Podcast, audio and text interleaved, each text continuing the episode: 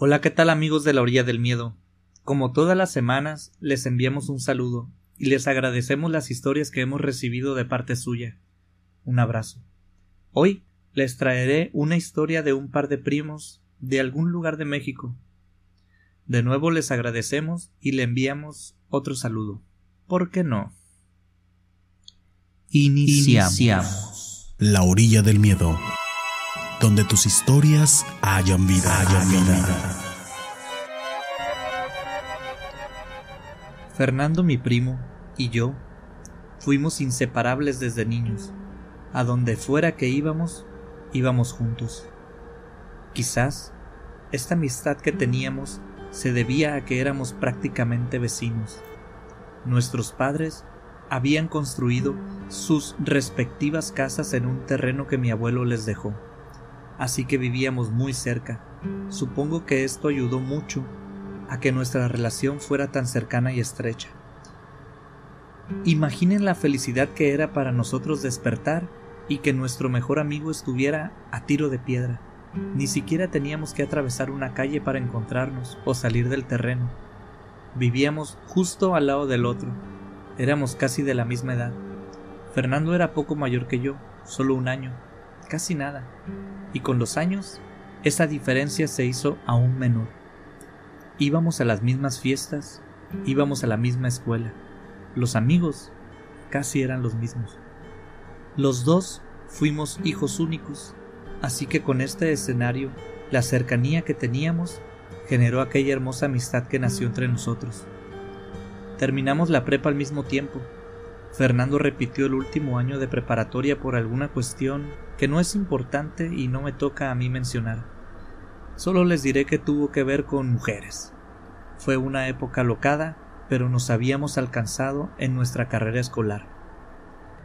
Decidimos tomarnos un año libre para juntar dinero y pagar nuestra universidad. De hecho, desde chicos habíamos hecho planes de ir a la universidad juntos, y él estudiaría administración y yo economía. Así tendríamos un negocio prolífico y bien atendido, fuerte y bien liderado por nosotros dos, o por lo menos ese era el plan. Pero espero recuerden que ya les comenté antes que mis padres y los de Fernando vivían en un terreno que les dejó mi abuelo. Quizás no lo mencioné, pero era el terreno donde mi abuelo hizo su vida antes de partir. Esta situación delata, por supuesto, que nuestros padres no tenían mucho dinero y con mucho esfuerzo nos habían llevado a nosotros dos hasta el término de la preparatoria. Como Fernando y yo ya nos considerábamos grandes y adultos, decidimos ayudarles ahora nosotros a devolver un poquito de tanto que nos habían dado. En ese año de descanso íbamos a trabajar para ellos. El camino, se supondría, era emprender un negocio y empezar a ahorrar para nuestra universidad. Nos sentamos muy seriamente en una mesa, lápiz y papel en mano. Sacamos cuentas de colegiaturas, útiles, comida, renta, todo, autobuses, hasta hicimos algunos cálculos de la inflación para saber cuánto debíamos de juntar para poder dedicarnos exclusivamente a la escuela y no tener problemas económicos mientras estudiábamos. Llegamos a una cantidad que era nuestro total, nuestra meta. Teníamos las ganas y lo más importante, nos apoyábamos mutuamente. Lo más probable era que los cálculos hayan estado muy mal, pero eran muy bien intencionados. Así que tomamos un poco de dinero que habíamos guardado y compramos unas botellas de agua. Nos fuimos a venderlas a los semáforos. Le sacamos casi el doble de lo invertido. Recuerdo que la noche que nos juntamos a contar el dinero al día siguiente pasamos por todas las casas de la colonia e hicimos una lista. Fuimos a hacer los mandados de algunos vecinos. Otro día nos fuimos a lavar carros y así fuimos trabajando día a día, ahorrando centavo tras centavo, trabajando sábados y domingos, desde que amanecía hasta que anochecía. Y les diré algo, nunca nos fue mal, siempre la suerte estuvo de nuestro lado. Estábamos juntando dinero y aunque no nos alcanzaba ni de cerca, para nuestras carreras o considerarnos ricos, estábamos siempre en números verdes, nunca nos fue mal con una inversión. Así pasó el tiempo, se nos ocurría algo y lo hacíamos. creo que lo trabajamos con tan buena intención y con tanto cariño que nunca nos fue mal. La vida nos recompensó ampliamente en nuestros planes. Estábamos muy positivos, muy inspirados, totalmente determinados. Aún recuerdo nuestro primer negocio formal. Lo platicamos mucho entre un trabajo y otro, entre una venta y otra. Planteamos diferentes opciones, pero por nuestro lugar de residencia y por quienes eran nuestros clientes potenciales, y después de un análisis de mercado, que no fue documentado ni nada que se le parezca, solo fuimos dos personas hablando de riesgos y beneficios, decidimos poner un carro de comida, un carrito de tacos para ser más específico, muy cerca de donde vivíamos. Y la verdad es que nuestras madres se encargaron de atenderlo en primera instancia. Ese carrito de tacos fue todo un éxito. Tardamos mucho en recuperar la inversión, pero aunque los ingresos primero se veían muy pocos, una vez que empezaron a aumentar, no se detuvieron. De repente se empezó a ganar dinero, y desde ahí no paró. Pudimos comprar otro carro de tacos, y mi madre se fue al nuevo carro. Mi tía se quedó en el primer carro que ya estaba clientado. El segundo carro no tardó tanto en generar, e igual que el primero, siempre sus números fueron aumentando con el tiempo. Y en muy poco tiempo ya se había pagado el primer y el segundo carrito. Mi mamá y mi tía tenían su sueldo, así que además de ayudarlas con lo que ganábamos nosotros, ellas se sentían felices, se sentían útiles. No dejamos de hacer nuestras microinversiones, aquellas ventas pequeñas que nos iban dejando poco a poco dinero. Comprábamos cosas baratas y las vendíamos un poco más caras. Los carros ya estaban generando dinero propio, y de repente, no sé cómo, juntamos lo suficiente para poner una ferretería. Esa sí la atendimos nosotros desde un inicio.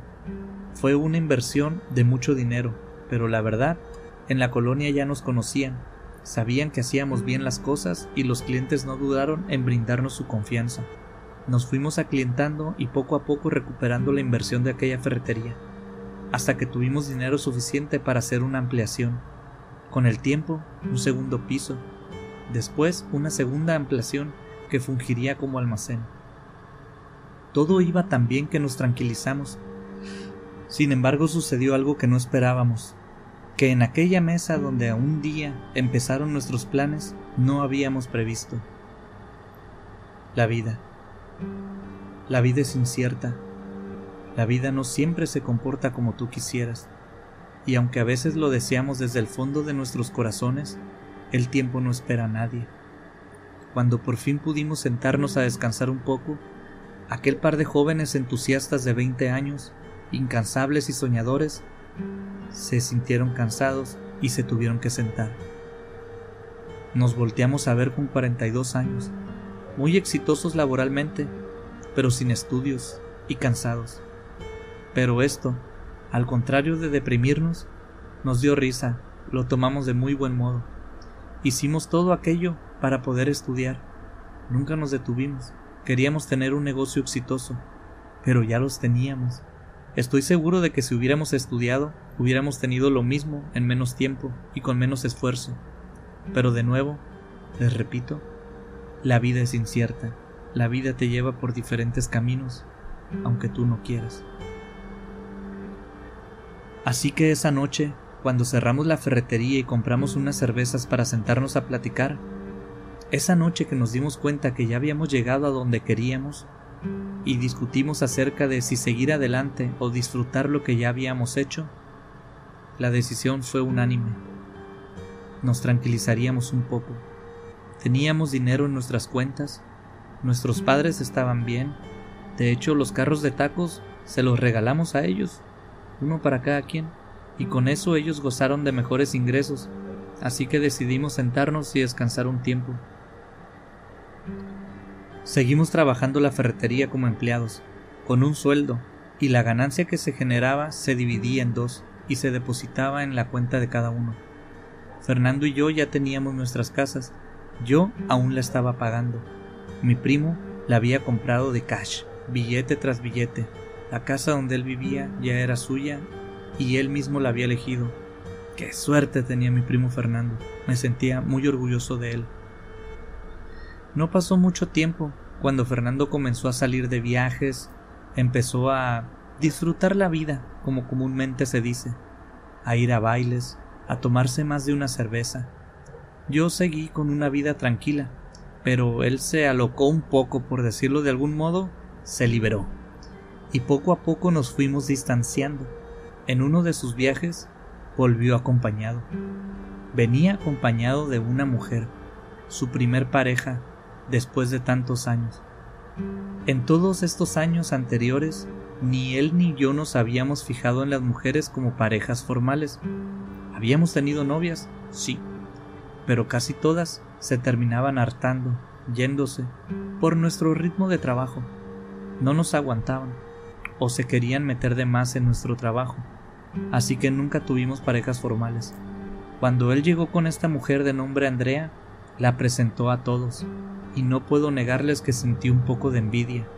Era una mujer delgada, alta, de una belleza natural, su pelo castaño, ojos claros, tez morena, y aunque tenía un semblante un poco altanero, supongo que estaba justificado por ser tan bonita. Me imagino que no debe ser fácil andar por ahí robando las miradas de todos y aguantando comentarios de quien sea. En la cena formal que organizó mi primo para presentarnos a Andrea, mi sorpresa fue aún mayor.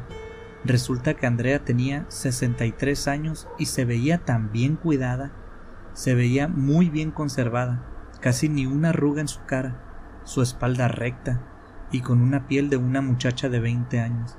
Y de nuevo pensé, qué suerte tuvo mi primo.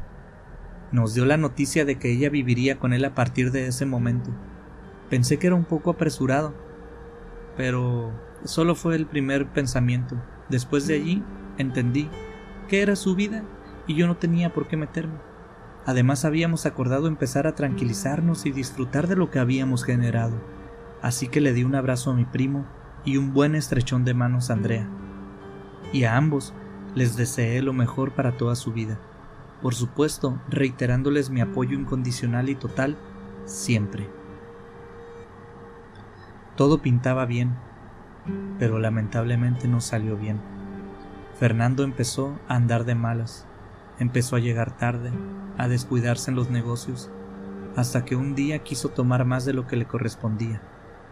Nunca, nunca en toda nuestra vida trabajando juntos había sucedido algo así, por lo que en cuanto me percaté, lo cuestioné, y él no lo negó, me dijo que él merecía más. No recuerdo ni sus motivos, pero él me alegó una cosa y luego otra. Se puso muy mal, muy agresivo a la defensiva. El hecho es que se enojó muchísimo. No sé si eran buenos motivos o no, ni siquiera los recuerdo, pero yo me imagino que ese coraje venía de la impotencia de verse sorprendido en aquella acción. Para terminar pronto con este momento tan incómodo de la narración, les diré que Fernando terminó vendiéndome su parte de la ferretería. Con el dinero que obtuvo se fue a vivir a otra ciudad, se despidió de todos, y por mi parte jamás mencioné el porqué de la compraventa de la ferretería, y él tampoco lo hizo, hasta donde tengo entendido. La familia despidió a mi primo y a Andrea del mismo modo que les dio la bienvenida, con sorpresa, pero con las mejores bendiciones. Supimos que se irían a vivir solos y disfrutar de 24 horas de estar juntos siete días a la semana pero de nuevo nos equivocamos. No pasarían más de dos años cuando recibí una visita en la ferretería. Como a las dos de la tarde, entró por la puerta un hombre mayor, con su pelo totalmente cano, encorvado, en los huesos y con ropa muy maltrecha. Me acerqué para ayudarlo. Pensé que era un indigente y pareciera que en cualquier momento se fuera a caer caminaba tan valiente. Pero mientras me acercaba lo pude notar, lo pude sentir. Era mi primo Fernando. Le acerqué una silla y una vez sentado, lo abracé. No hubo reclamos de ningún tipo, solo le pregunté si ya había comido. Me dijo que no y le ordené algo de comer. Fernando comió como si no hubiera comido en muchísimos días. Pensé que quizás lo tenían secuestrado y se acababa de liberar, Me cruzó por la cabeza también la idea de que se hubiera vuelto loco. Incluso pensé que con tanto dinero y tiempo libre había caído en el mundo de las drogas. Muchas cosas pasaron por mi cabeza, pero él aún no hablaba. Después de comer, yo seguí trabajando y él permaneció sentado en la misma silla donde terminó de comer. Y así nos llegó la hora de cerrar. Avisé a mis padres y avisé a los padres de Fernando. Lo llevé a mi casa y la historia que nos contó esa noche nos dejó los pelos de punta. Nos confesó que todo lo que había pasado para que su partida ocurriera había sido idea de Andrea. No dijo específicamente qué fue, pero me volteó a ver y luego inmediatamente miró al suelo. Pude ver la vergüenza en su cara. No fue una disculpa formal, pero pude ver que estaba arrepentido de lo que había sucedido. Y yo no necesitaba más. Mi primo necesitaba de mi ayuda, y yo estaba dispuesto a ayudarlo. Imagínense ustedes. Pónganse en mis zapatos y no me juzguen.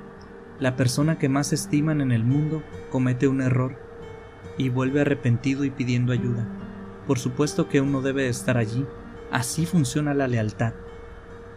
Los primeros días fuera de la ciudad viviendo con Andrea fueron muy dulces. A decir verdad, casi en la primera semana se casaron, una ceremonia pequeña. No hubo invitados, solo ellos dos. Y así continuaron, sin amigos de pareja. Solo vivían ellos dos en aquella casa que Andrea había conseguido, haciendo lo que hacen los recién casados, supongo yo. Esa información no me la dio. Solo nos contó que las primeras semanas fueron muy bonitas, pero no pasó mucho tiempo para que Fernando enfermara del estómago, y poco a poco se fue poniendo peor. Fue al doctor, pero no le encontraban nada. Andrea hasta le empezó a cocinar una dieta especial para no recargarle el estómago, una dieta que su doctor le había dado especialmente, pero nada, nada conseguía curarle. En alguno de aquellos días que mi primo y su esposa estaban en su casa, él la llamó, pero su voz era muy débil. Como ya les había comentado, se puso muy enfermo. Ya casi no caminaba, pero reunió fuerza y se puso de pie para ir a buscarla. Él pensó que sería una sorpresa agradable alcanzarla en la cocina y darle un abrazo por la espalda, y quizás, si la fuerza lo asistía, un beso en la mejilla. Dependiendo cómo salieran las cosas, él iría improvisando. El detalle era darle una sorpresa. El hecho es que salió de su habitación y caminó torpemente por algún pasillo de aquella casa. Pasó por un cuarto que Andrea había reclamado como suyo. No lo había comentado, pero el pasatiempo de Andrea era pintar, y le gustaba hacerlo a solas. De hecho, le pidió a Fernando nunca entrar a aquel cuarto, y ella allí pasaba mucho tiempo, siempre a puerta cerrada. Nos dijo que ella lo había llamado el cuarto donde la magia sucede, y siempre permanecía cerrado. Pero él nunca le vio nada de malo. A decir verdad, pensó que solo lo hacía para que nadie viera sus cuadros antes de que estuvieran terminados. O sabrá usted por qué, pero él respetó esta petición. Ese día, no sé si para bien o para mal, pero el cuarto estaba abierto, la puerta estaba abierta, y cuando Fernando pasó junto a él, lo que vio dentro lo dejó boquiabierto. No supo cómo reaccionar era tanta su incertidumbre y desconcierto que tuvo que entrar. Dice que vio una mesa larga, con algunas cosas extrañas sobre ella, plumas, frascos con tierra negra, varias bolsas como tejidas a mano, cerradas, pero lo que no pudo dejar de ver fue una especie de altar que estaba sobre aquella mesa.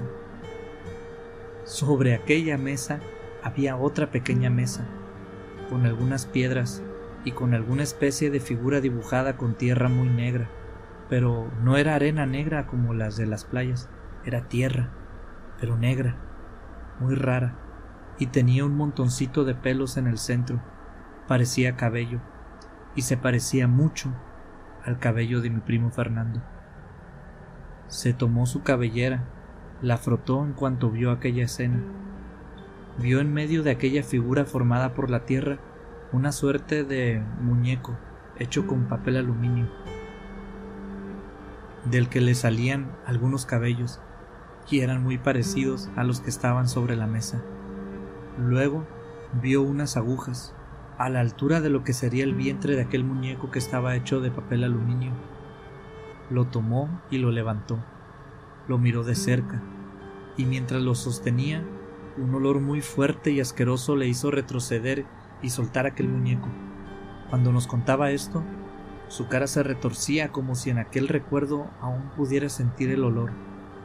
Lo desenvolvió rápidamente y encontró un pañuelo dentro un pañuelo que era de mi primo Fernando.